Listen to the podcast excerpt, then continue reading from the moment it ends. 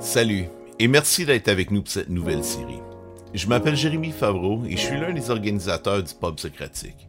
Au nom de toute l'équipe, je veux vous dire à quel point on est content de pouvoir préparer ces podcasts pour vous.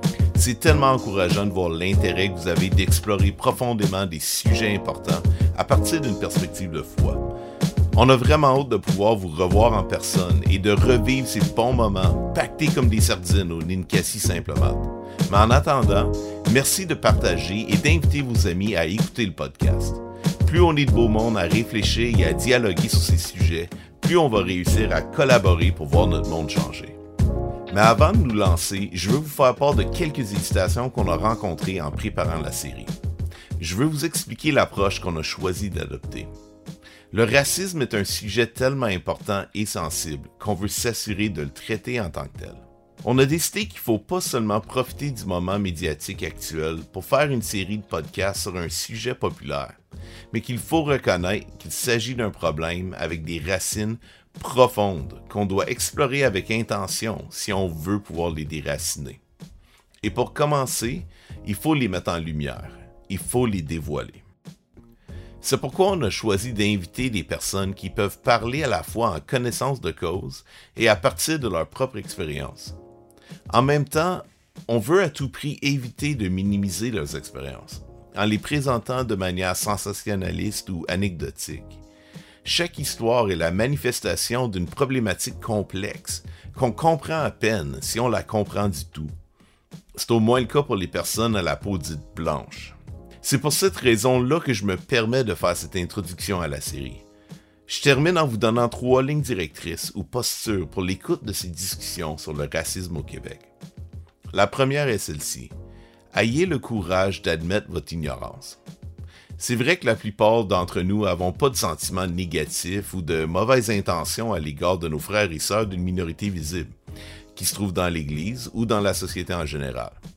Mais ça ne veut pas dire qu'on ne peut pas agir selon un modèle de racisation sans le savoir. C'est pourquoi on a besoin d'écouter et de chercher à comprendre les manières dont on fait perdurer cette réalité. La deuxième posture est simplement d'être à l'écoute et de rester à l'écoute. C'est relativement facile d'expliquer son point de vue, d'évaluer une situation ou de se positionner par rapport à une question objective. C'est ce qu'on fait souvent au Pub Socratique. C'est au cœur de notre mission de brasser des idées. C'est important et c'est l'approche qu'on a l'habitude de prendre pour répondre aux questions complexes. Mais c'est pas toujours approprié ni utile. Le temps viendra pour ces discussions-là et on va certainement quand même définir des termes et faire de notre mieux pour réfléchir comme du monde dans les épisodes qui suivent. Mais il faut se rappeler l'importance des sujets, des personnes qui sont directement et intimement touchées par le racisme. Pour nous qui profitons du luxe d'être nés avec la peau blanche, on doit résister à la tentation de nous remettre au centre de la question. Nos pensées et nos sentiments par rapport à ce sujet ne sont pas ce qui compte maintenant. Notre place est de nous taire et d'écouter.